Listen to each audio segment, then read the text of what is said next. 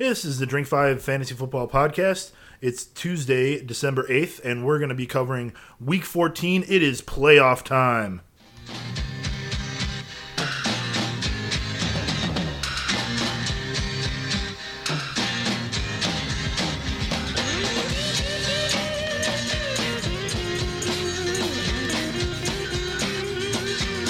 All right, guys. Well, hopefully you all have made it this far in the fantasy football season, and you're still playing.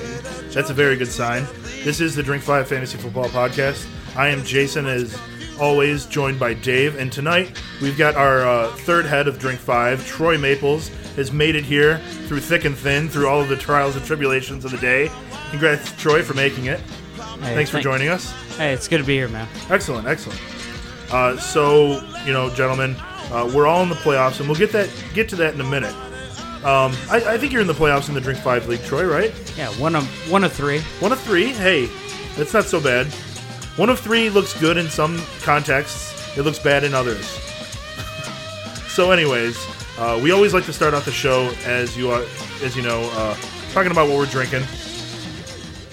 So I currently have the Sierra Nevada Celebration Fresh Hopped IPA. One of my favorite beers that I can get only seasonally. So I'm a big fan of this one. I'm glad that we have it. But we also have several other beers here. Troy, what is it that you have there in your hand? I got a Psych Hops by Wisconsin Brewing Co. It was a new one Dave and I picked out tonight. Fantastic. And Dave, what is the fine red, white, and blue beer that you're drinking over there? Pabst Blue Ribbon. You guys know the name. You guys know the brew. It's fantastic. I'm drinking this as sort of a brilliant prequel to all of the beverages that I'll be imbibing on this fine evening. I'm actually really excited. You guys know it's Week 14 coming up, which means it's the first week of the playoffs of the fantasy football season. Oh, hell yeah. I'm pretty excited for the playoffs. Playoffs. We all got pretty lucky. Everyone got lucky last week because there weren't many injuries last week, right? So Matt Schaub got hurt, but he did stay in the game. He got hurt on the last drive. But, you know, you'll notice a theme here with all the guys who got hurt, and we'll go over them pretty quickly because most of them aren't big fantasy studs. In fact, there's no fantasy studs that went out this week that will not be playing anymore. So Matt Hasselbeck had an injury, and he actually didn't finish the game. Football Jesus, a.k.a. Charlie Whitehurst, was finishing the game there. And it seems like they're probably going to be able to start Matt Hasselbeck again next week. And then it will probably be Andrew Luck, you know, week 15 or 16 coming back. Yeah, great. A little late. Yeah, a little too late for most people. But, you know, as far as they go, I don't really see any fantasy relevance with Charlie Whitehurst. I'm screwing up all the names today. You'll get there, Lucky. Matt Schaub, Matt Hasselbeck. None of them are really fantasy relevant. Even, you know, in like two quarterback leagues, I don't really see them being very relevant right now. So we don't need to worry about them so much. LeSean McCoy got hurt in the game. He went out and he came back in the game. Still put up 100 scrimmage yards. He's done that for the last 6 games. So all systems are go in my book with LeSean McCoy. You guys see any sort of, you know, trips in his future? Other than the typical injuries he always gets? Well, it's impossible to see the future. We hope that LeSean McCoy doing well going forward. And Carlos Williams is finally getting back on track to start, so that'll be nice. But no, I don't see any immediate issues with McCoy for the time being. He should be an every week starter still. All right, I'm going to crack a beer that we had last week when Miguel was on, the surly, overrated West Coast IPA in a can. It's got a lot of Cubs colors on it. That's okay. For a White Sox fan, you should be disappointed. Do we want to talk about more injuries? Do you have anything else to talk about? So a couple other guys who got injured this week. Travis Benjamin didn't even play in the game, really. He only had 2 targets and then got hurt. But it sounds like he's day-to-day. He will be back. I mention him because he does have pretty high upside for a lower-ranked wide receiver. You know, I think of him as a high upside WR3. So I still think that you should probably be starting him unless you have a lot of really solid options. CJ Anderson got hurt. He's relevant because if he is out, still in his ankle apparently was a big problem yesterday. Ronnie Hillman will be more relevant. He'll probably be an RB2 with no CJ Anderson to split carries with. Yep, that's a very important fact because Ronnie Hillman is still available in some waiver wires. And so that is a guy that you could pick up perhaps. And Denver will definitely be trying to start that running game because Brock Osweiler is not exactly a fantasy stud. So they're going to try to get that going first. Right. And if there is no C.J. Anderson, there's going to be a bunch of Ronnie Hillman. So Dontrelle Inman actually got taken off the field on a stretcher. And he, one thing I've noticed this year is that a lot of the players have been basically carted off, in a terrible fashion like that, and they haven't, actually had much wrong with them, which is a good sign. I remember hearing stories about, they got to him really quickly, and they were able to cool down his spinal cord, and it kept him from being paralyzed. Sometimes they can do some crazy stuff if they get to it really soon. Mm-hmm. Not saying that that's happened this year, but, good job, first responders. So anyways... Well, it's definitely been... Jon Stewart's stuck in my head from last night. I apologize, guys. Well, it's definitely an interesting year, right? I mean, I don't know if you guys agree, but I feel like this year's been a little more choppy as you're watching the game because of injuries. Yeah. It can drive you a little nuts being a fantasy guy. We'll have to wait for the numbers. Almost every year we think... This year has more injuries than we've ever seen before, and generally it's about the same as it was the previous year. But what you will look at is if you look at the first round of people that were drafted, almost none of them are playing right now, except for the wide receivers. Yeah, it's all the running backs, the quarterbacks. They're all not doing well or they're not playing, and it's crazy.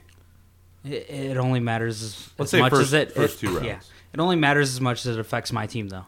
So how does it affect your team directly? A guy like Dontrelle Inman doesn't really affect... No, we're talking about the injuries this year in general. No, I mean, Andrew Luck was a big loss for me this year in a couple of leagues. Obviously, unforeseen circumstances. Andrew Luck never had injury problems like he did. Having the problems this year, he did have those. But, you look at a guy like... give me the name. Peyton Manning? Who came in? No, who came in? Oh, Matt Hasselbeck. Yeah, thank you. Sorry.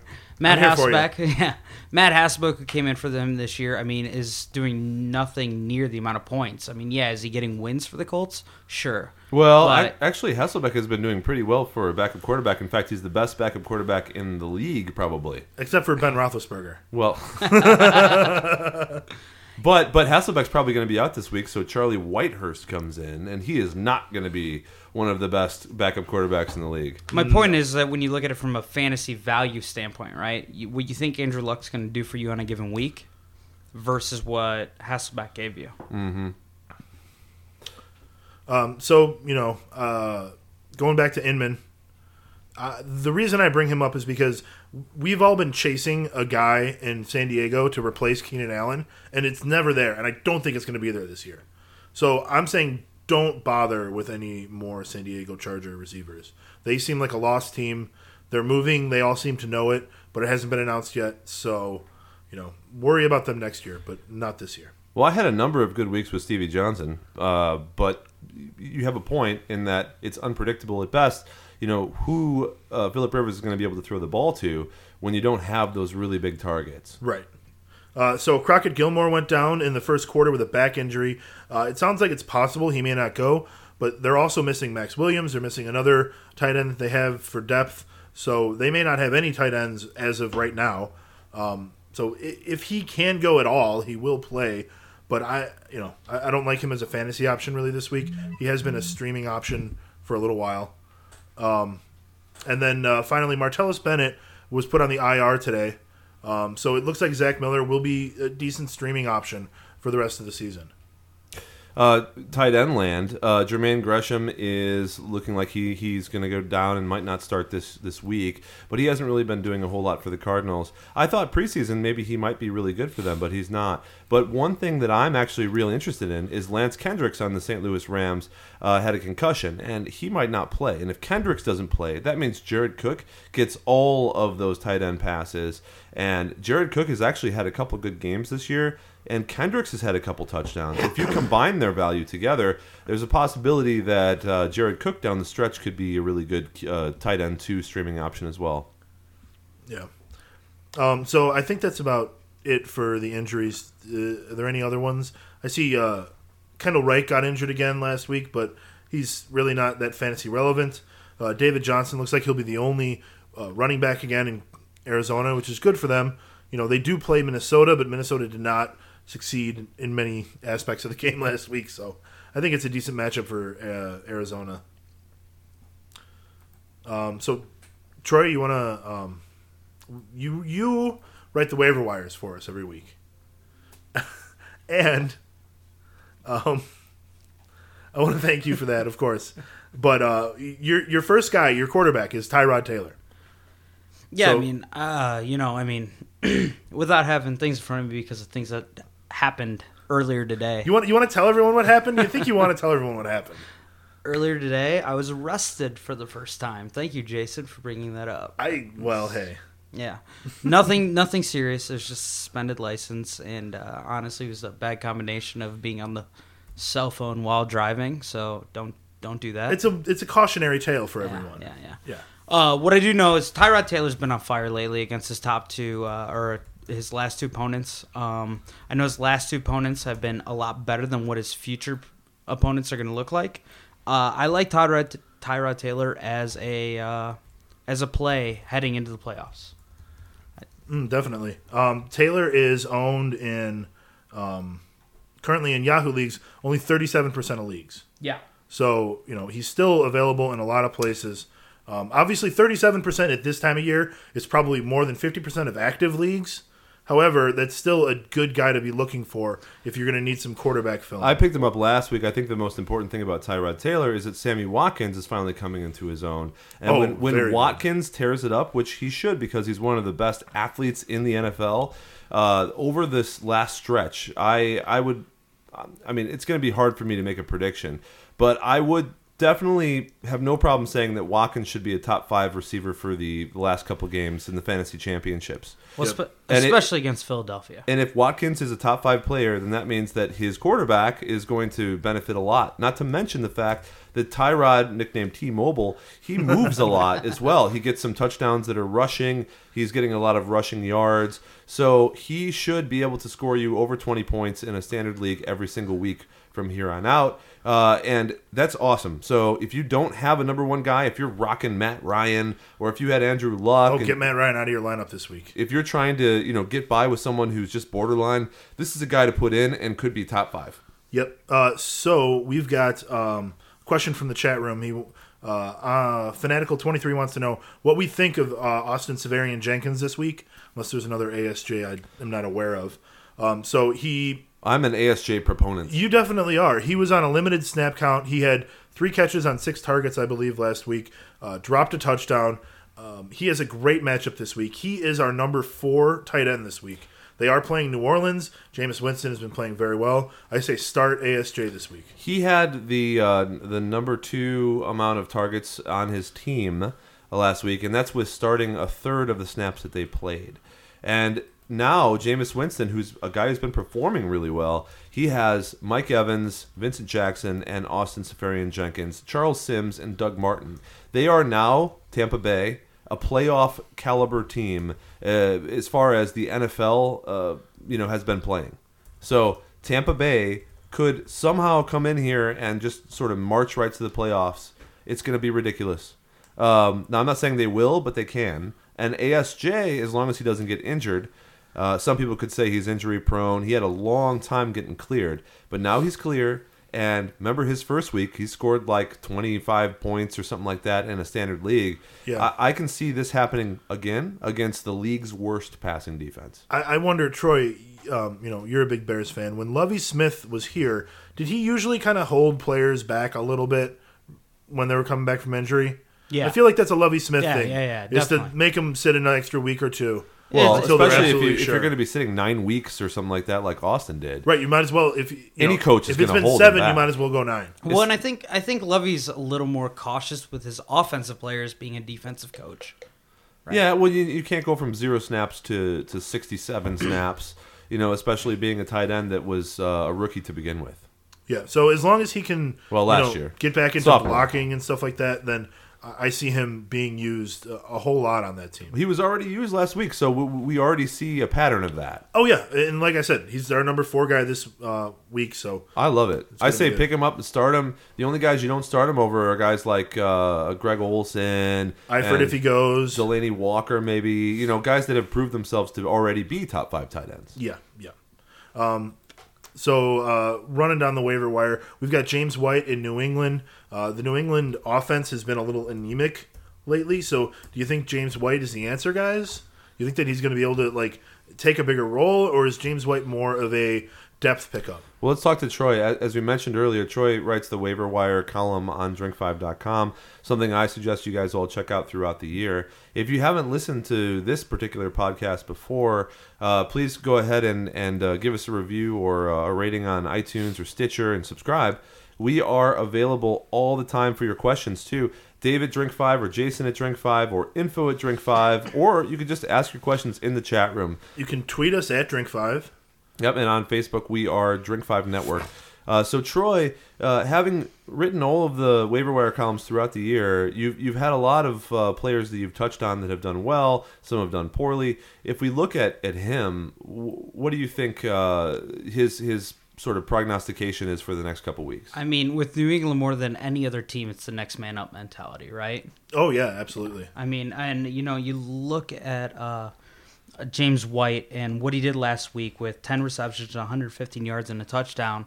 You really have to start thinking about, is he going to fill that Dion Lewis role?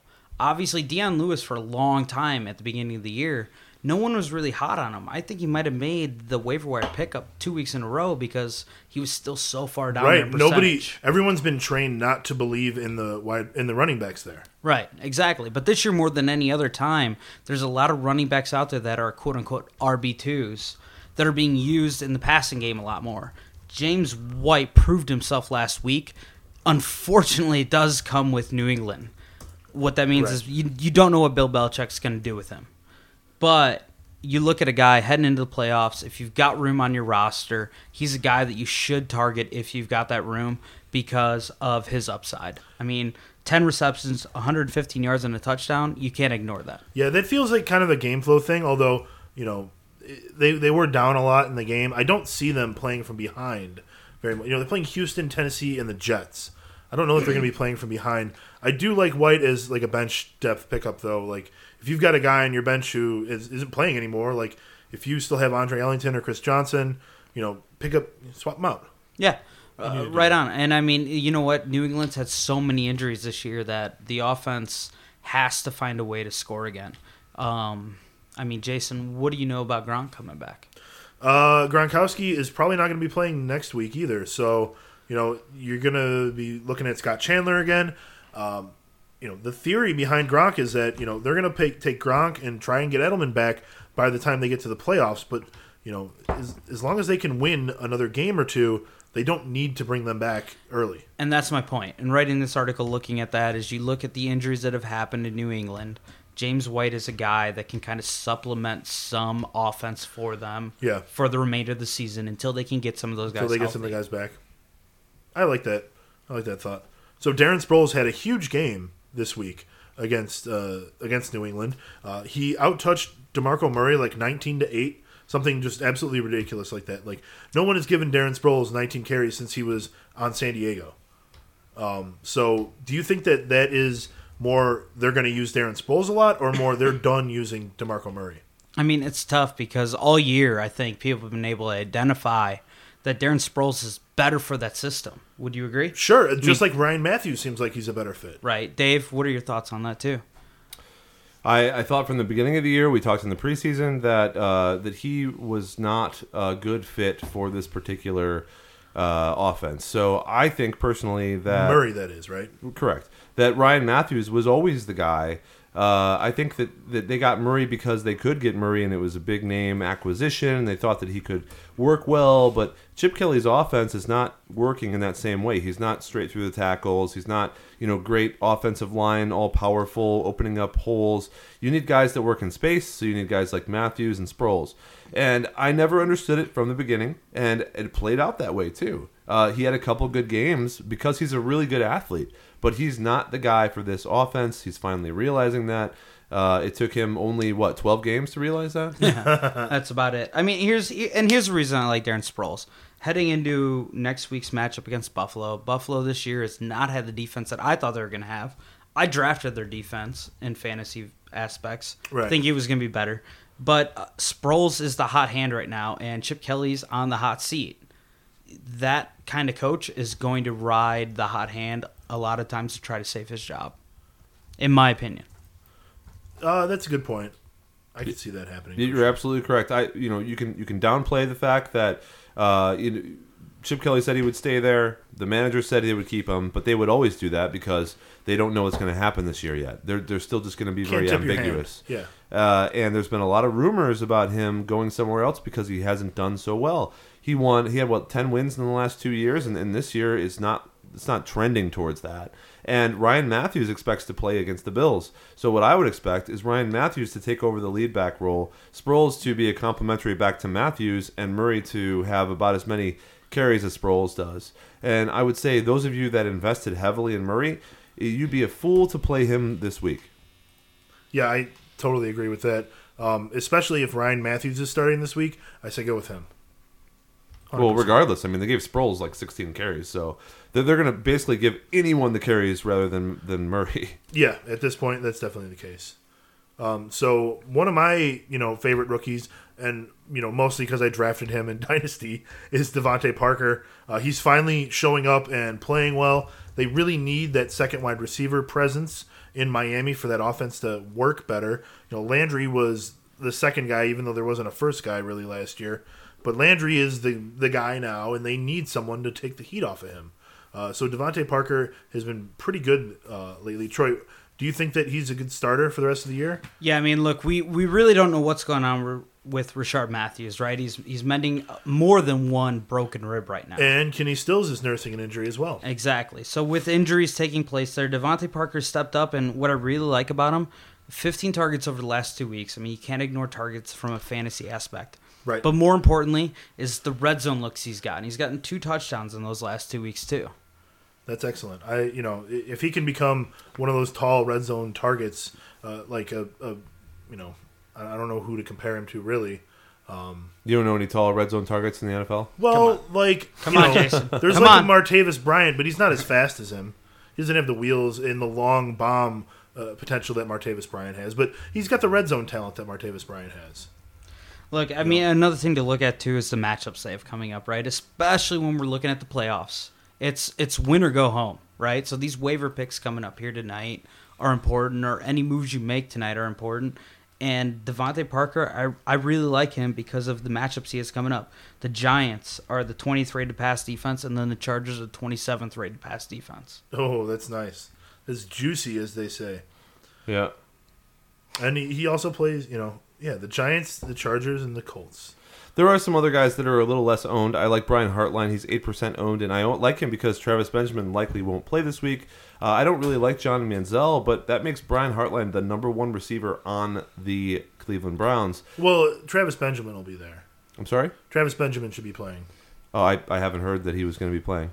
Well, I mean, day-to-day, not week-to-week. You want him to play is what you're saying. I would like him to play. I think he'll be playing. Marcus Wilson is a pretty good pick versus a couple of matchups for Jay Cutler. He has to throw the ball to someone, and with Martellus Bennett out, it's Zach Miller and Alshon Jeffrey, and that's about it.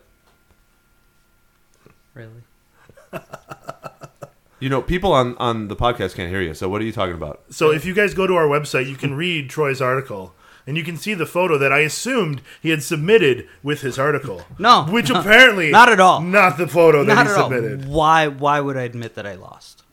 So which one of you two submitted that photo? Okay, you guys are not explaining this correctly. So on the waiver wire article on Drink 5, there is a South Park photo meme that says, I checked my fantasy football scores and I lost. And I think it's a funny picture, but I did not directly attribute it to you because it's you. I just thought it was a funny picture. What I think is funny is that in one of our more important leagues, Dave, you've yet to ever make the playoffs.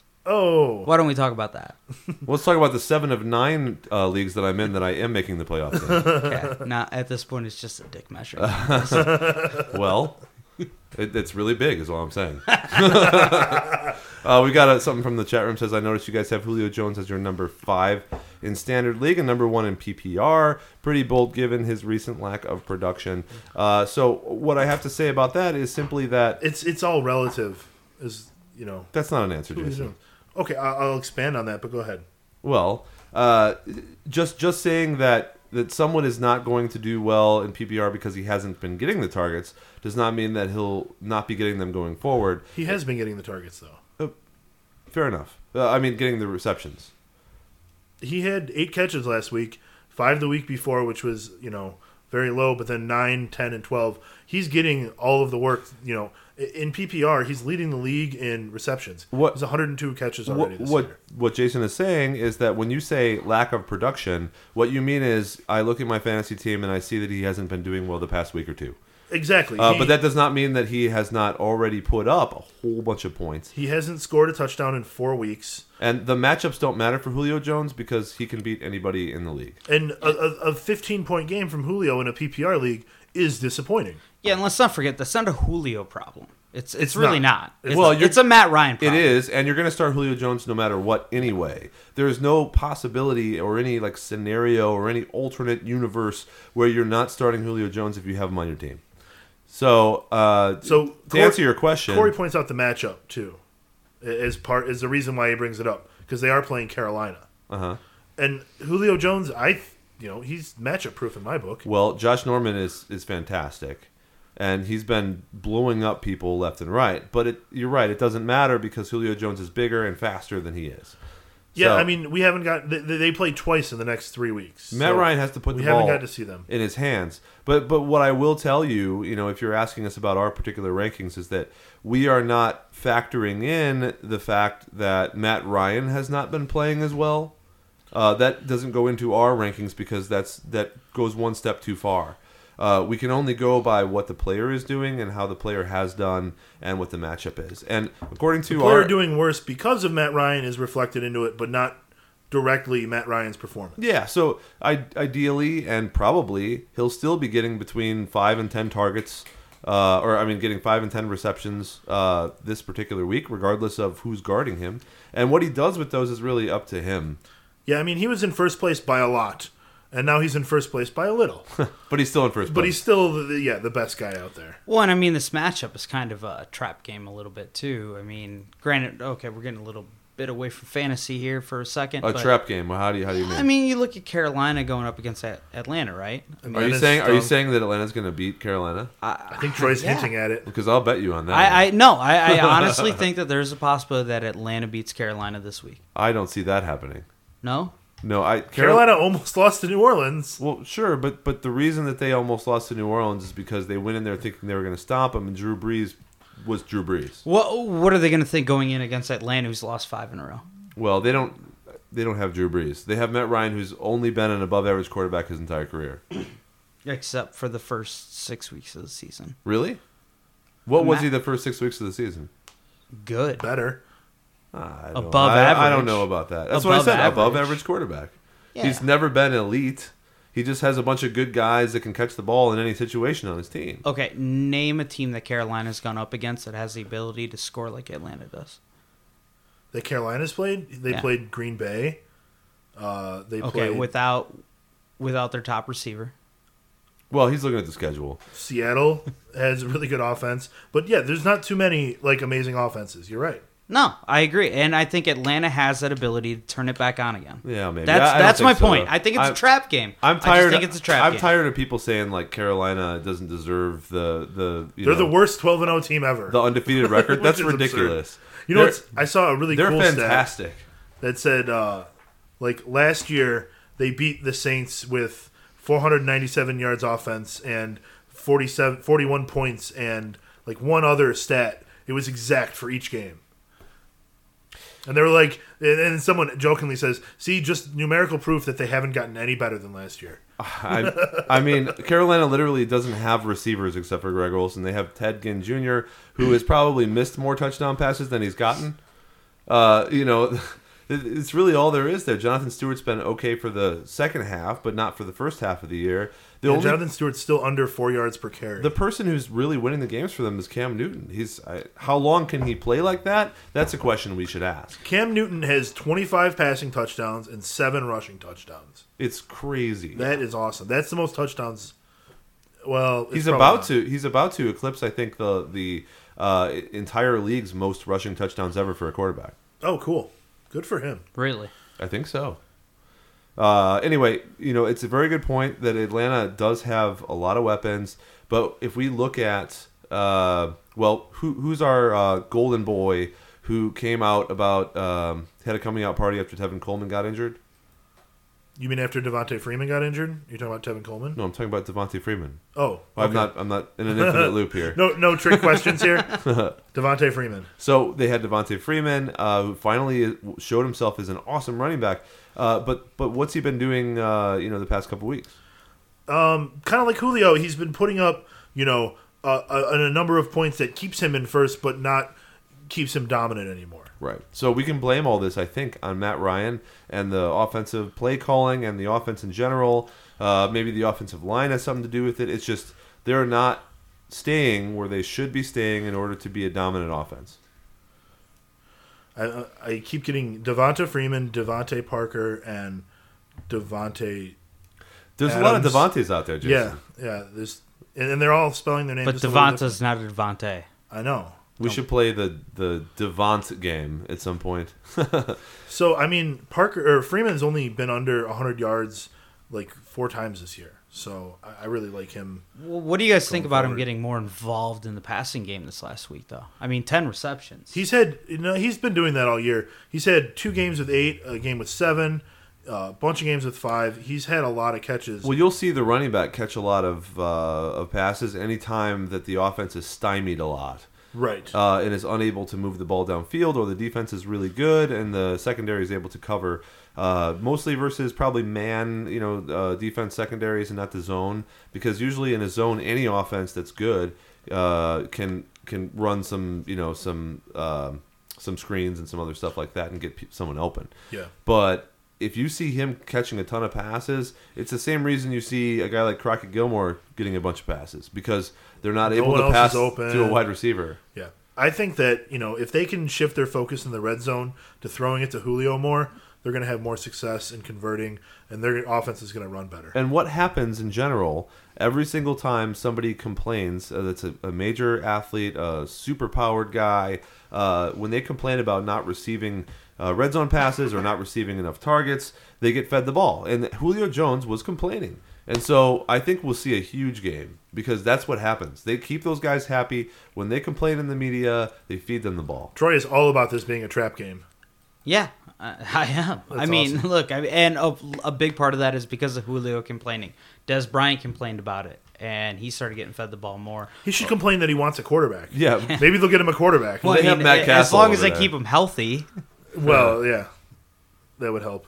So your other wide receiver waiver pick, Cohen, all the way back to that, is Marcus Wheaton, who 2 weeks ago in Seattle had 9 catches for 201 yards and a touchdown. Crazy game. This past week he still had, I think, 50 and a touch. So maybe, and actually, Dave, I would like to ask you about Wheaton. Early in the preseason, Ben Roethlisberger kept saying, I love Marcus Wheaton. He's one of the best guys on our team. That was actually, we're going to get him more involved. That was last year and this year. But they like each other, yeah. Is this a symptom of that? Is it finally coming to fruition, or is this a fluke? They got this relationship. Yeah. I think, well, a fluke, no, obviously not. He has been a receiver who has played 50% or more of the snaps every single year that he's been healthy and a part of the ball club. They love him. They like him as a possession receiver, not as a downfield kind of guy. Last year, him and Martavis Bryant were trading back and forth the amount of snaps that they had per game. And that makes perfect sense. If you have a guy like that as a number 3, he could pick it up any time. And this year, you're going to see him pick it up whenever they're playing a good defense that's able to cover Martavis Bryant and Antonio Brown, to the point where Ben is not comfortable throwing them the ball because he thinks that it could possibly be a turnover. Now, as good as Antonio Brown is, and he's really good, Martavis Bryant is not that good yet. And Martavis Bryant could possibly, you know, if he's being guarded by a really good DB or something, he could possibly give up the ball because he's not exactly sure where he's going. I think he's more of a burner. I think Marcus Wheaton is a more intelligent guy that's going to be a better route runner overall. And I think that you're going to see him excel in any game where the defense is really good against the pass. I agree with Dave. I mean, that intelligence and route running is really going to come to play here in the coming weeks. The Pittsburgh Steelers have two top five defenses that they're getting ready to go up against. Yeah, they played two tough teams before they played two not-so-tough games. Yeah, exactly. They've, I mean, they got the Bengals next week in Week 14, and then the Broncos is a big, big looming threat for Antonio Brown coming up in Week 15. Right, and so let's say, assuming Ben is still the quarterback there, Antonio Brown should have a good game because he does whenever Ben is under center. But when he's playing a really good defense, there's a possibility that he could be stuck for, you know, 5 for 50, 5 for 60. And if that happens, then they're going to be throwing the ball to Heath Miller, to Marcus Wheaton, and to Martavis Bryant. Yeah, he's not big enough to just overpower every single match. He's a small guy. He's just really good. He's not just really good. He's the best. He's arguably the best. Yeah. I mean, if he was the size of Julio with those that cutting and those skills, he'd be clearly better than him. Unfortunately, if you're as tall as Julio Jones and as big as Julio Jones, you can't cut like Antonio Brown. Right. Right. I mean, you look at... You don't return punts like that. Right. You look at what beats good defenses, and it's route running. And Dave, you nailed that on the head. Marcus Wheaton is a good route runner. Well, I'm a huge fan. You know, last year Marcus Wheaton was running things that shouldn't have been there. It took him a long time to get the offense. And people might not think that the Steelers' offense is that complicated, but as soon as the bro came in there, he started running some plays that were actually pretty, intricate. And a lot of wide receiver outs, and a lot of back and forth, and a lot of cross patterns. And so they're doing stuff they never did before. And one thing about the Steelers that I will always, you know, at least in this regime, be behind is that they know how to bring up receivers. Their receivers coaches are fantastic. And you can tell because you can see all the receivers that aren't on the team anymore that came up in that system that are excelling other places. They have a great program. They really do. Right. So Richard Rodgers is on the waiver wire list. He, you know, had the crazy catch at the end of the Thursday night game this past week. He's been on and off the list for most of the year, right? Yeah, he's definitely been on and off the list. I mean, Jason, this one's a bit of a sore subject, buddy. I benched him this week in the Dynasty League. Yep. Cost me a trip to the playoffs. And, I mean, it's been a tough year with Richard Rodgers, but one thing's for sure in Green Bay, they're looking for that playmaker still. There's no one out there right now that isn't that playmaker. I'm not saying Richard Rodgers is going to be that guy. But the bottom line is, against Detroit last week, I think they definitely showed enough confidence in Richard Rodgers. Yeah. He's worth a pickup. In the last 5 weeks, he's had no fewer than 5 targets, no fewer than 3 catches. He did have one dud week in there of 3 catches for only 7 yards. But they played Dallas, Oakland, and then Arizona in Week 16. So not a great matchup there, but in the next couple weeks, not so bad. You know, maybe if the Green Bay offense can use this game to kind of springboard and play like they're supposed to. You know, it sounds like they're going to make good with Eddie Lacy. And if Eddie Lacy is running well, this offense is going to work well. I have a league where there's 2 tight ends, and it's a big league and it's a deep league. And I picked up Richard Rodgers earlier in the year, and I played him every single week, and it has not been a problem. So I mean, people can say what they want. He's always rated lower than he should be. He's always a good tight end, too, every single week. He has 6 touchdowns this year. Yeah, he's good. When you know it as an avid daily fantasy player, that's a very good point, Dave, is he is rated a lot lower than what he should be. They're like, every single week he'll do well, and they'll be like, yeah, but he won't do well next week. And I'm like, well, that's stupid to even say that. Why would that be the case? Why would you suddenly say he's not going to do well next week? It makes no sense. I mean, it's they say the Green Bay Packers. They always have a tight end that looks like they're going to do, but then they don't really perform up to expectations. Well, that's bullshit. We know as fantasy football players that you should not really give a shit about the previous history of a player after they performed well for several weeks. At that point, you should wipe away the previous history of the player and say, this player is doing well under this regime with this quarterback, and nothing else matters. And you start him until he proves you wrong. Yeah. Right. That and I mean that size is something to talk about too. It's 6'4", 257. He's a big guy. That's basically me, except muscle instead of fat. Let's be real, Dave. A few beers. I'm like 6'4", 240. Where do you put it all? I don't know. That's a good question. Wait, what's in your hand right now? PBR. Yeah, there we go. So kicker pickup, Matt Prater. He's been kicking well. You know, he was a great kicker in Denver and had like the yips for a little while. And, the yips are alcoholism. Yips. You know. Yeah. Anyways, he's better now. Sued? No, you'll be okay.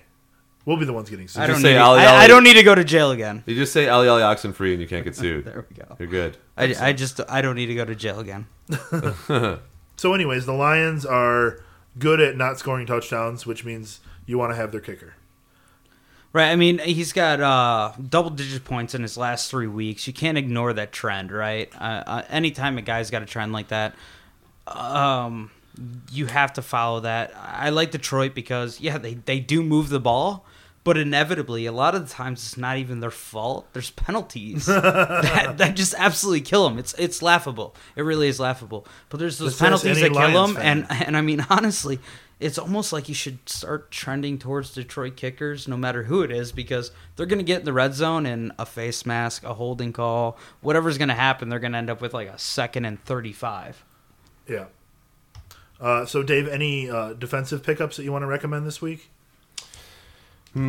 Well, my defensive rankings have Kansas City Chiefs, St. Louis Rams, the New York Jets, the Carolina Panthers, the Seattle Seahawks, Denver Broncos, Arizona Cardinals, New England Patriots. Those are the top 8.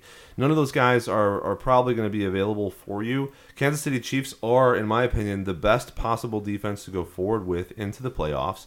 They've been playing lights out. They're playing now how they should have played at the beginning of the year, how they were drafted to play. Kansas City is doing really well. But guys that you could pick up right now, I do like the Eagles if they're available. After last week's performance, they had a lot of defensive touchdowns, and I think they'll do the same. They're not a great defense, but they're going for turnovers, and that's the kind of defense that you want, especially if you want like a high upside team in the playoffs. I also actually I think I like almost the best out of all of these. The Tampa Bay Buccaneers.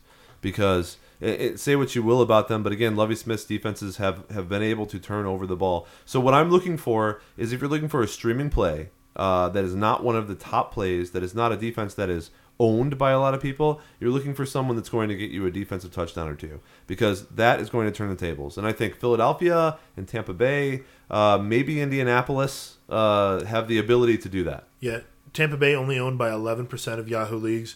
Philadelphia higher, they're owned by 59%. But I like that Tampa Bay pick. They are running up against a problem with, I know last week they were missing Gerald McCoy and one of their other defensive linemen. I don't know if they're going to be back yet. And if you have the Minnesota defense, I would not start them this week. No, they're missing losing 3. Yeah, they're missing a whole bunch of big players right now. So you're going to want to get rid of Minnesota. Look at some other guys definitely on the list. As far as defenses that people might be starting, but you should probably get rid of, I think the Titans are not as good as they've been cracked up to be the past couple of weeks. They were saved last week by a defensive touchdown, but that's not going to happen every week, especially not against the Jets. I think that'll be an issue. And also, I think it's a sort of a trap game, taking Troy's earlier terminology, to pick the Packers against Dallas.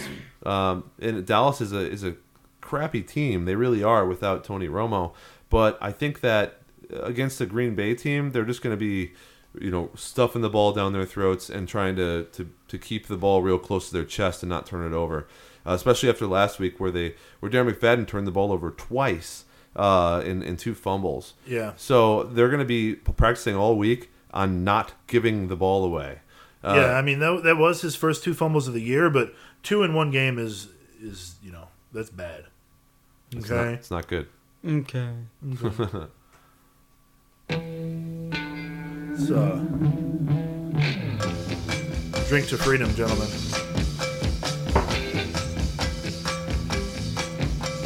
Cheers. Every day in the week, I'm in a different city.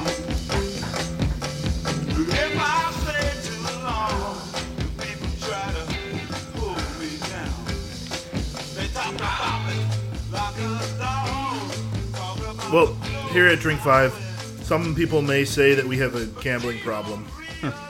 I just say that we like to, you know, make bets and put our money where our mouth is. So this past week, we had Miguel on. Miguel made some trends bets with us, made a lineup with us, and we'll be making a lineup with Troy here soon. But we'll go over the trends that we had from last week. So last week we wanted to know, since Matt Stafford was playing better, will he be able to score 20 points or more against, who did they play this week? Indianapolis. No, they played Green Bay on Thursday night. So anyways, we said, will he score 20 points or more? Dave and Miguel said, yes, he would. I said, no. Stafford had 17, so it was close. 220 yards, 2 touches, 22 yards rushing. So he did not get it there. Cecil Shorts played. We wanted to know, will he score 10 or more points? Because he had been doing very well lately. So in typical Drink 5 fashion, we all enthusiastically said, yes, he will go over 10 points. But he did not. Cecil Shorts did not. He was close. He had 9.2 points. So we'll drink for that, for missing it and for, you know, Cecil Shorts. Drink 5. Super close, man. Very close. These were all sort of close. The next one wasn't that close. You need a beer, Dave? Did you drink my beer, Troy? No, that's my beer.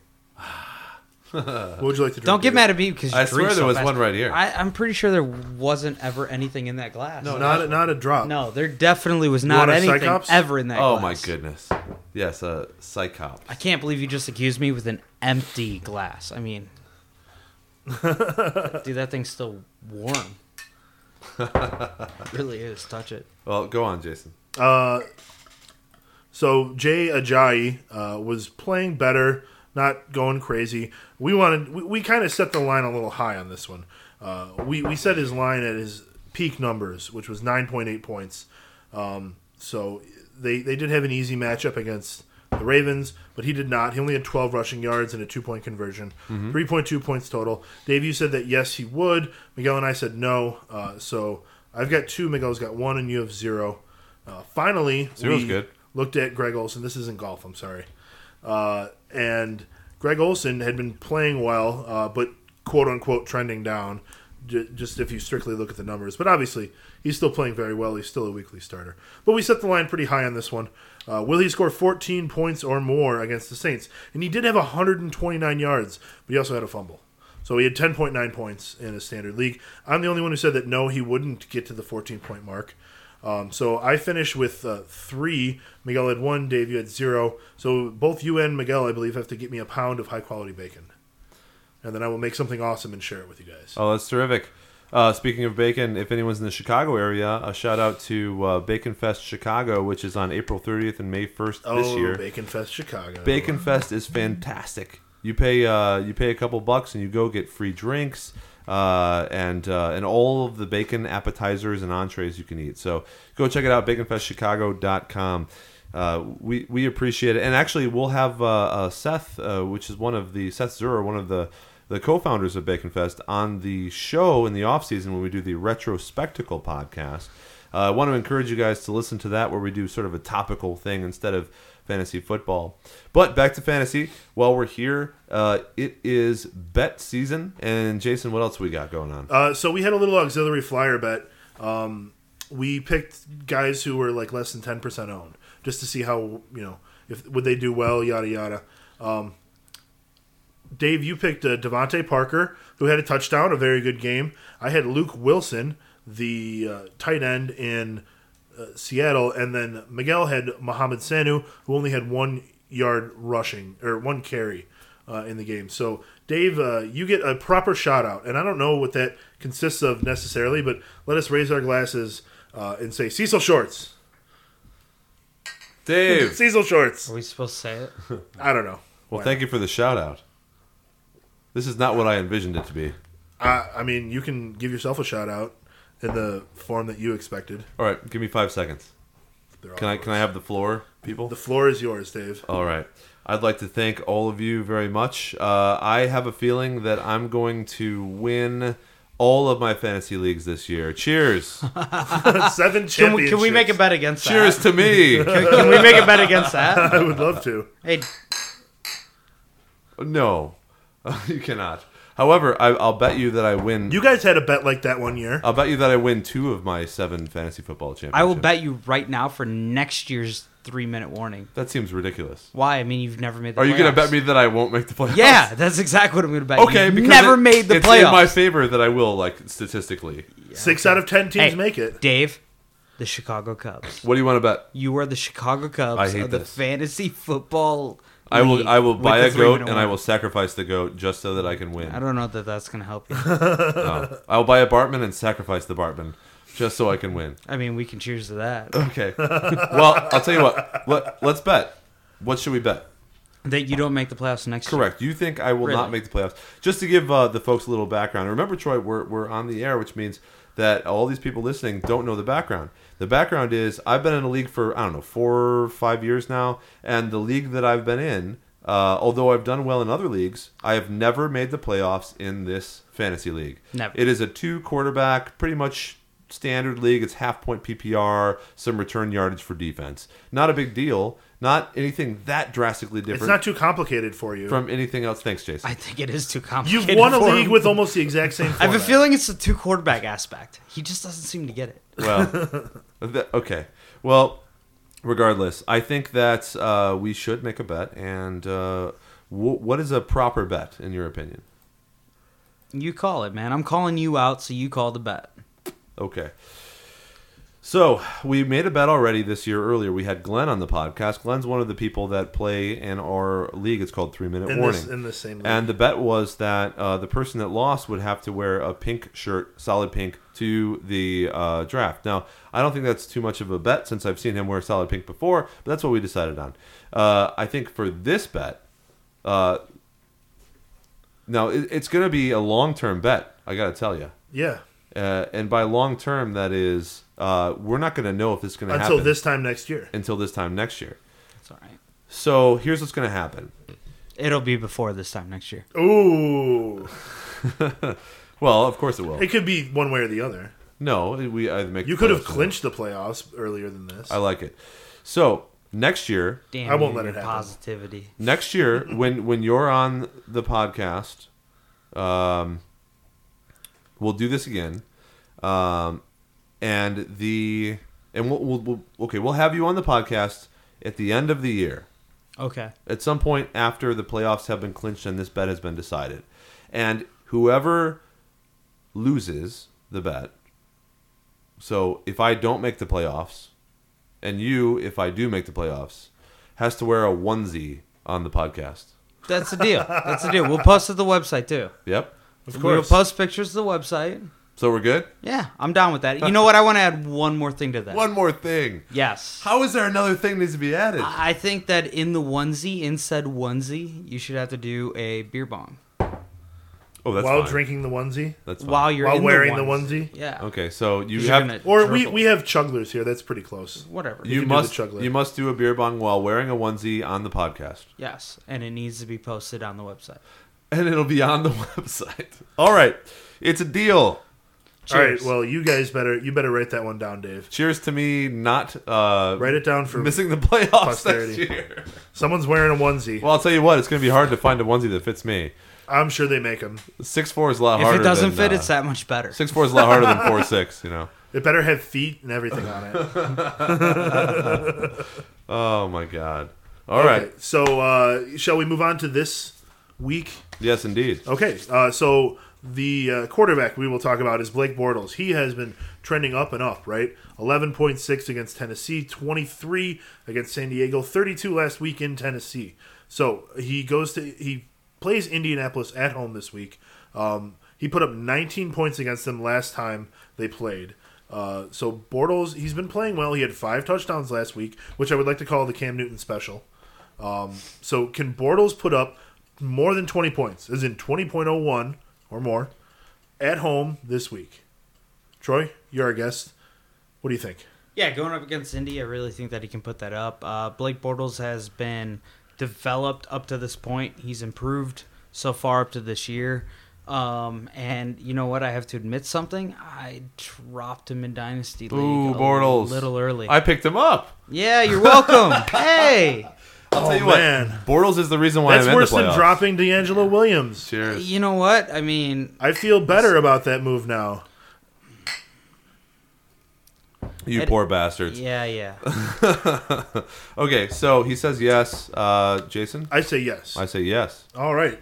We're unanimous on this one. The thing is, for me, Allen Hurns was out last week. Allen Hurns is going to be in this week. Robinson might be covered pretty well, but Hurns is going to be able to score those touchdowns, and so is Julius Thomas, who has been acting up like a toddler. He's having temper tantrums in the touchdown area. What a wonderful transition. Speaking of football players acting like toddlers, we have Deshaun Jackson. Oh, God. That was a crazy game, man. What was that? A negative 22-yard fumble? Something. No, because you only get the fumble at the end. And besides, it's return yardage. It doesn't count. No. It counts. It's returned. It might not count officially, but it counts. Oh, no, it counted, of course. It counted, but you know what I'm saying. Yeah. So anyways, the last 3 weeks he's had at least 12 points, 14.7, 12.6, and 12 points. This week they played the Bears, and the Bears don't have a very good secondary right now. So I want to know, will he keep his streak up and score at least 12 points against the Bears? Dave, you going to go first? Or you want me to take that? You can go ahead and do it again. Thanks, buddy. And why? And tell us why. Well, I mean, it's tough because I am a Bears fan, but I mean, the bottom line is we saw that this week against San Francisco, right? The Bears still have a lot to work on. That defense has grown a lot. Granted, it has grown a lot, but the secondary is still something that needs to be built upon. And Deshaun Jackson just has a skill set that I don't think they're quite possibly ready for. With him being the playmaker on Washington, yeah, 12 points. I mean, come on, man. The second he scores that first touchdown, it's basically over. Okay. Dave? We're going counterclockwise? Well, we can go clockwise. I will say yes. I think he's going to go over 12 as well. He's been complaining about not getting the ball, and like we said earlier, that usually translates, if you're a good player, into getting the ball more. I say yes. Okay, so we're unanimous on all of these so far. We have to stop agreeing. Well, we'll something's wrong. Well, at the very least, we have tiebreakers too. There'll be a tiebreaker, but yeah, Jay, you got to make stuff happen in the middle, my friend. Okay, so Buck Allen, he's been trending up. He had 11.5 against St. Louis. Let's call him Javorius because people with more syllables in their name are more fun. Okay, Javorius Allen was at Cleveland, scored 14.4. He was a modem apparently. And then at Miami, he had 23 points. 90s joke. 80s and 90s joke. Beep, beep, beep, beep. So this week, whose nickname is 28-8? Troy doesn't even get the joke. No, no, I don't. How about someone just called Bod? Bod. That sounds like a character from Dune. Yes, it does. Okay, so this week they have to play the Seattle defense, right? Seattle totally shut down Adrian Peterson last week. So Allen is projected for only 10.4 in Yahoo. But I say we can be bold here, guys. Will he score 14 points or more? Seattle is currently giving up 13 points on average to opposing running backs. I mean, that's tough, man. I mean, Baltimore's so one-dimensional. Because are you going to start all of these, Troy? Yeah, I am. You know what? All right. Dave, I am. Okay. So. No, I mean, Baltimore's so one-dimensional right now because the injuries. I mean, honestly, Matt Schaub's in there. I mean, what are you going to do with a backup quarterback? You don't really have a playmaker wide receiver. Sure, you've got something. Yeah, exactly. But what are you going to do? Yeah. So, I mean, yeah, is he going to be fed the ball a lot? This is what makes this tricky because is Buck Allen going to be fed the ball a lot? This isn't PPR, though. Standard. Standard scoring. No. All the bets tonight are standard score. Bottom line is, no. I don't think that he makes 13 points or better. Or 14. Dave? I think he gets 70 yards and a touchdown. So that's only 13. Correct. That's a no for me. Wow. You know, what's interesting is because we kept being unanimous, I moved the line here at the last second. And you're still going to say no. I was going to set the line at 13. You're still going to say no, though. I'm going to say yes just to be contrarian. Ah, okay. Hey, contrarian. Wait, Jason, I think we need to make another bet then. Ooh, what's the bet? I'm not going to make a bet on this because, like I said, I'm just saying yes to say yes. Well, I don't know if that makes sense. We like bets here in Drink 5. Yeah, what's the come bet? On, Jason. What's the bet? Nut up. You need to spit out the bet if you want me to consider it. I need to spit out the bet? What do you... You're just like demanding that I make a bet with you. Yeah, exactly. I like bets. Why don't we just bet a good bomber? I mean, a bomber of your choice. About what? Reasonably. About Buck Allen? Yeah, whether or not he breaks 14 points. Okay. Can I have 14.0? 14.0. Right. Yeah, so if fine. He gets to 14, okay. Oh man! Watch you know what's going to happen now. So mad. You know what? Yeah, so many times I've lost fantasy leagues by less than a point this year. Yeah. So you know what's going to happen? He's going to get like 14.1. Oh boy! There's two teams that I have in the one league, and two games this year I won by a combined less than 0.5 points. All right. One of them was to Troy here. Thanks for rubbing that in the wound. Let's move on. You know, I'm here for you, buddy. What do we got? So the final guy here is Gary Barnidge. So he was the tight end pickup of the year. He had 6 double-digit scoring weeks in a row. So lately he hasn't been playing as well. Manziel is his quarterback. Manziel sort of knows how to get the ball to him. It seems like he needs a little bit of time to do that. So will Barnidge put up 7.5 points against San Francisco? 7.5 in a standard? In a standard league. No. Is that all you're going with? Yes, Johnny Manziel sucks. Well, now we know why I lead everything off. Okay. No, actually, it's funny because I have to agree with Dave. No is my explanation as well. No, I don't. Yeah, I don't think Johnny. You guys agree about all of these. Well, I don't think Johnny Manziel knows how to actually play football on the NFL level. No, so, I don't either. Yeah. Gary Barnidge is a tight end, which. It can take a certain skill set for a quarterback to really look that way. Well, Manziel, I don't think it's going to happen. For your information, has provided Barnidge with a higher than that fantasy point game. However, I don't think it's going to happen, and I think so. I'm going to hedge my bet on the last one and say yes as well. Okay. Yeah. What are the odds that Johnny Manziel has a hangover going into this game? So Jason 1 and 2. Jason better than Barnidge getting his points. Jason will lose doubly so, or I won't lose at all. Or correct. I'll split. So our tiebreaker will be how many times will Troy be arrested next week? You assholes. No. Is that really the question? No. Because I would probably go with 1. I don't know. It depends. Over, under, 0.5. It seems like the right answer. Do I risk driving my vehicle tomorrow or not? Oh, see, boy. That's what I'm saying. Oh. You know, there may be opportunities. You need targets to get receptions. All right, so, what's the real question? We'll really say, how about we do most points in the Hop Slam League next week? Whoever has the most points wins the tiebreaker. Does this include non-playoff teams? Well, because in that league, you're supposed to be trying to score the most points to win the high score pool still. Everyone's still trying to get points there. That's not really a fair tiebreaker. Okay, then how about the most points in the confidence pool next week? Because we all play in the same confidence pool. Yes, I think that's fair tiebreaker. Okay. No? I don't know how well I've done in that confidence pool, but it can't be that good. You haven't won yet. Just next week's game. Just week 14. Just week 14. Of course, Dave, because all of a sudden things are going to change. Of course, Dave wants, because he just won his third week last week. No, I didn't. Oh, he almost won his third week. Okay, anyway, I think, yes, that sounds great. So, yeah, most points in the confidence pool, and then if we are a tie on that, then the tiebreaker in the confidence pool. So let's continue. Move past these trends, but thank you, Jason, for putting those on. Putting on the Ritz, you know, it's very nice. We appreciate it.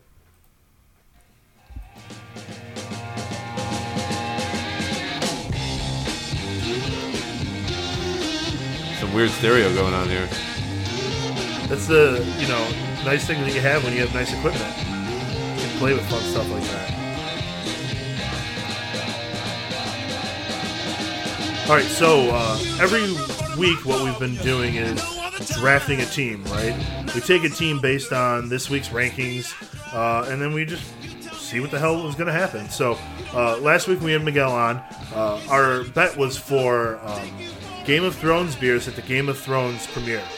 And I think that the bet that we make here should be that the losers have to buy the winner book 6 when it comes out.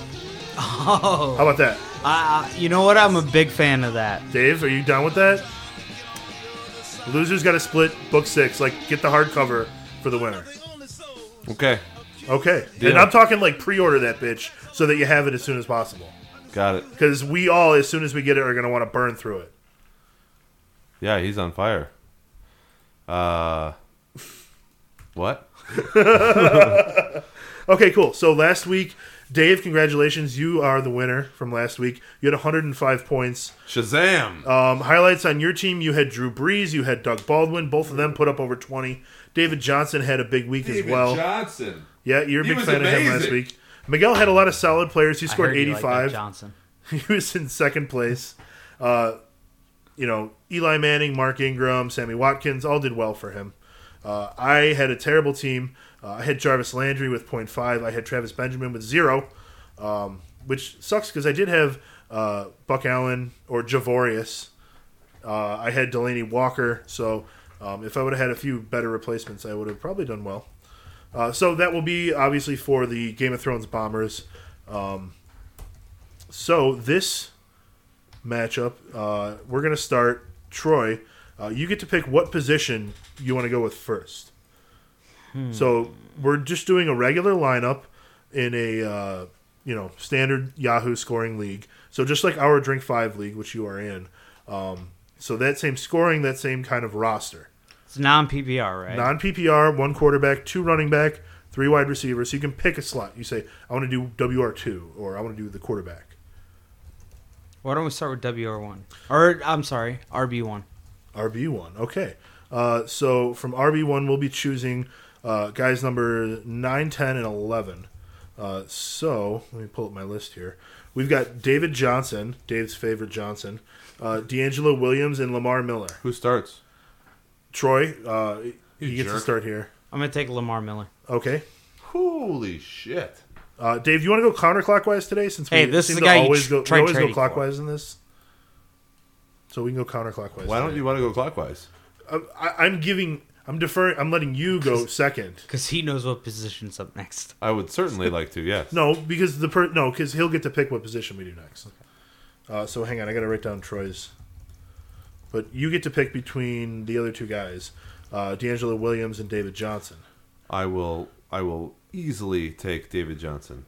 I love D'Angelo Williams, but he's playing Cincinnati. I think David Johnson is going to, like the coach said today, give him 25 carries. Arizona has a great offense. And I guess I settle for D'Angelo Williams. You know, Pittsburgh really does have a couple of tough matchups, but I think at least one of these games they're still going to put up a lot of points. I think they're going to put up points in both of them personally, but that's because I'm a fan. Sure. So the replacement there, if any of those guys are out, is Matt Forte. Dave, what position would you like to go with next? Okay, so I would like to go with RB2. RB2, we're going to pick from 19, 20, and 21. Running back it up.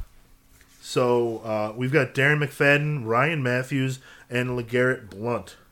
Replacement would be Eddie Lacy if not one of those guys can't go. Really? Fat Eddie Lacy. It's McFadden and Fat Eddie Lacy. Eddie Lacy's the replacement? Fuck. LeGarrette Blount. This is terrible. Darren McFadden, Ryan Matthews, LeGarrette Blount. What are the matchups again? Darren McFadden is at Green Bay. Ryan Matthews is playing Buffalo at home. And LeGarrette Blount is at Houston on Monday night. Or maybe Sunday night. I think it's Sunday night. Okay. I'm going to take a chance. Take a chance, Dave. And I'm going to bet Darren McFadden. All right. I go next, and I'm going to take Ryan Matthews.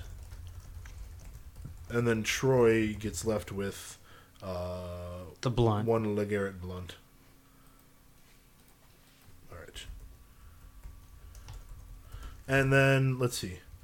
Next we've got... what position do I want to do? I think I will pick quarterback.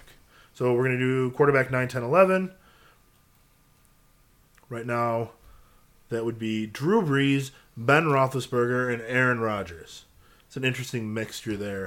A bunch of veteran guys who haven't, who either have tough matchups or haven't been playing well. So Drew Brees is playing at Tampa, Roethlisberger is at Cincinnati, and Rodgers is home playing Dallas. I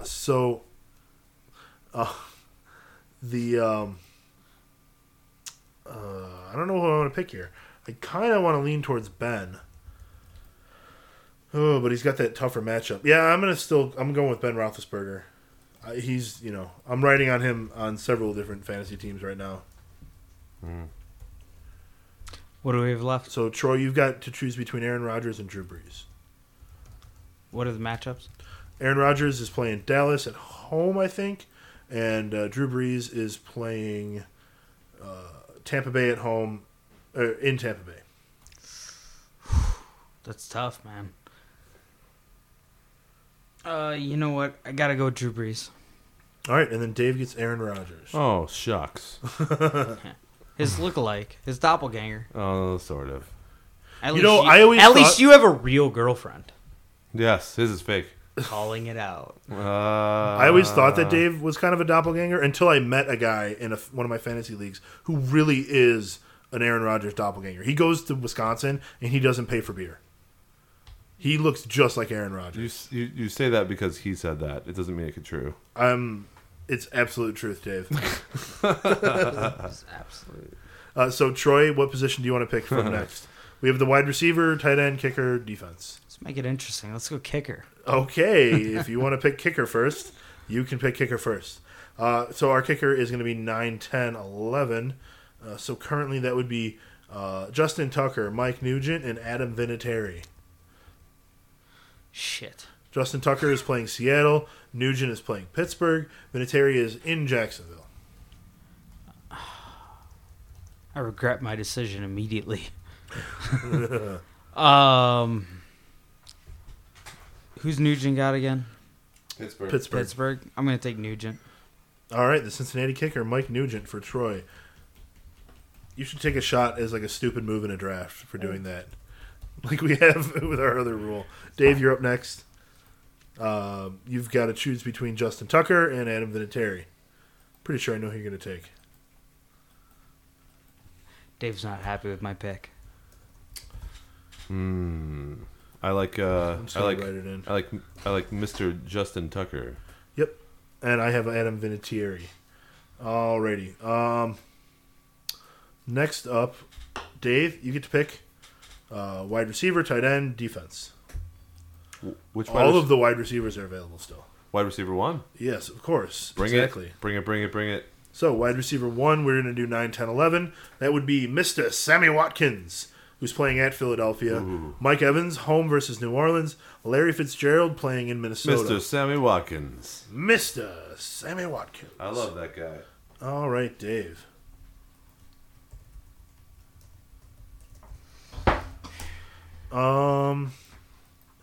Guys, I choose between remaining. The remaining guys that I choose between are going to be Mike Evans and Larry Fitzgerald. I think I'm going to take Fitzy in this game. I think he's going to put up 100 and a touchdown after having broken or at least tied some records last week. They've got a nice matchup against a really injured defense. Okay. And then Troy, your default pick is... Why do I have to look it up again? Mike Evans. He's shown up on this game that we play most weeks now. So, Troy, what position do you want to take? Or no, it's my turn. No, I'll take WR2. Dave's turn. Dave just picked from WR1. Oh, you're right. I'm going to do WR2. That's 17, 18, 19. Brandon Cooks, Jeremy Maclin, and Jarvis Landry. Cooks is playing at Tampa Bay. Maclin is home versus San Diego. And Landry is home versus the Giants. I'm going to take Jeremy Maclin, my guy. Troy? I was really hoping he was going to land to me, man. He's hot right now. Yeah, he is. I like Jarvis Landry. Okay, and then that would leave Dave with Brandon Cooks. Good luck.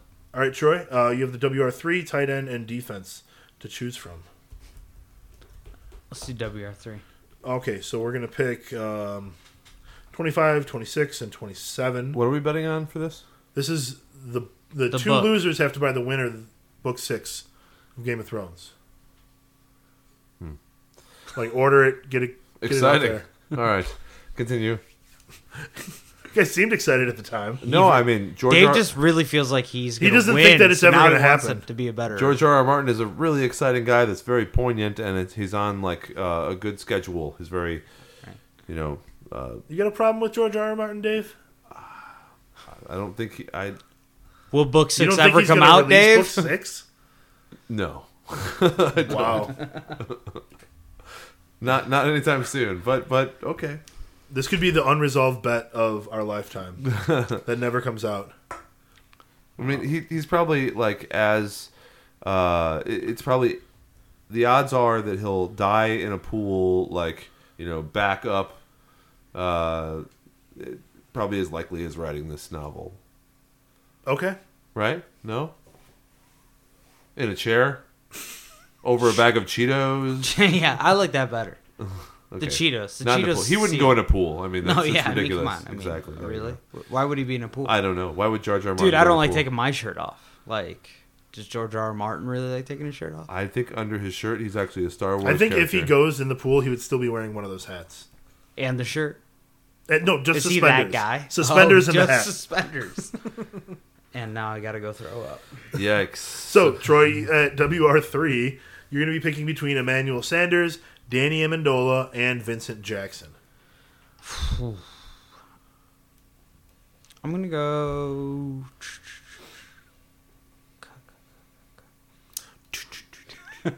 I'm glad you got it.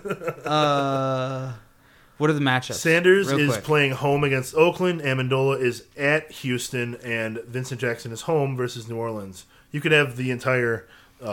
you could get Vincent Jackson and Mike Evans. No, I'm not taking both. Double that up. I'll take Sanders. V-Jax. All right, and that would leave me with Danny Amendola. Jesus, Dave. Can I get it out of my mouth first? No, please give me anyone versus New Orleans. They're going to score at least 12 points. Anyone. Except Vincent Jackson. Why? Because he is a walker. I don't know what that means. So, Troy, you took Sanders. He does not have a walker. I mean, he's about that age. Oh. So, Dave, tight end or defense? I'll take defense. I'm interested in defense. Yeah, okay, Dave's not interested in tight ends. No. At defense, we're going to do 4, 5, and 6. That would be the Carolina Panthers playing Atlanta. I feel like Jason's making this up as he goes along. Yeah, really. I agree with you. You can see it. I sent it to you before the show started. Seattle Seahawks at Baltimore and the Denver Broncos home versus Oakland. I have to take Denver. Although, technically, in my rankings, it goes Carolina, Seattle, Denver. But that's based on an algorithm, and I just Denver has been doing me well. Hey, man, I can get right in the hot hand and picking... When you pick, you know, between something that's that close together. Right. And Denver gets in there and it makes me feel good, you know? You're just going to be wrong. That's all. It's okay. So, Troy... I get to pick between Carolina and Seattle. I'm going to pick Seattle because who the hell does Carolina... You know, does Baltimore have? Right? They're just going to turn the ball over a bunch. No big deal. They have Javorius Allen, who you said would score a lot of points. Yeah. But he's... Whatever. I'll gladly take Carolina. You can't possibly be consistent in all of Atlanta was a trap game. So all of you guys are crazy. They picked Detroit or Denver just to do that to us. Yeah, I agree with you. All right. So 5. So there's one more, tight end. Tight ends. We're going to do 9, 10, and 11 on tight ends. This may be less exciting as that one. So it's Julius Thomas, Scott Chandler, and Crockett Gillmore. And since Gilmore may not play, Benjamin Watson would be the backup. I am going to go ahead and take the man on fire, Julius Thomas. Man on fire. He's not on fire. Not Denzel Washington? So Scott Chandler or Crockett Gillmore / Nobody saw those movies? Ben Watson. I think I've heard of the movie. Fair enough. But I have never seen it. I get whoever you don't pick, so... Wait, what are my options? Your options are Scott Chandler or Crockett Gillmore. If Gilmore doesn't play, you get Ben Watson. I'll take Chandler. All right. And then Dave gets... Crockett. Or if Crockett, he's not able Gilmore. To go, which I don't think he'll go, actually. So I'll take... I get who's the backup? Ben Watson. That's fine with me. I like Watson. He would be our next guy up anyways. Well, that made it a tough call. Because I like Watson. Because you're technically picking someone that you're not actually picking yet. But if Gilmore plays, you get him. All right, very good. Well, that's an excellent thing. We've never done a tiebreaker for these, but we've never had to run into it. I'm just wondering, your opinion, since we've done this every week, if we were to tie, then what would we do to break the tie? Let's come up with a rule just so that we would have it. Should it be quarterback points? Should it be, I don't know. Not height. Not height. Good idea, Troy. I like height as a tiebreaker. I think QB points is a good one, honestly. Defense QB points is fine. Ooh, defense is a good one. Quarterback's more variable. You can pick, like, you know, of all the positions you picked first, how many points, how well did you do? That becomes too complicated. It is. Okay. I don't think that we'll see a tie. I've never seen a tie in fractional scoring in fantasy football. But that doesn't mean it can't happen. Okay. So quarterback points, we've decided, will be the tiebreaker. Sure. And if that becomes a tie, then you're just fucked. Then, yeah, fuck off. Okay. Well, thank you. That's great. So we have our two bets in. We've gone through most of the player trends and waiver wire pickups. I encourage all of you guys to go out there and take some risks, because the thing about the playoffs is you're not going to need to use every single person on your bench. You've gone through them already. So screw your bench. Your bench doesn't really matter. What matters is getting the players that give you the most upside possible. And for me, a lot of people will go out there and they'll say, I want all the handcuffs. That's a bad strategy, in my opinion. You go out there, you get all the people that could give you the most points in any situation. You don't get the handcuffs. If you get a bunch of handcuffs on your bench and you have to put in somebody, there's no value over a replacement player there. That's ridiculous. You have someone that could score 1 point in a game, as opposed to taking someone that could score 12 points. So go out there, take some risky players, put them on your bench, and have them available for you so that you can get the most points possible in every matchup. I like that. And you know what? Play defense, too.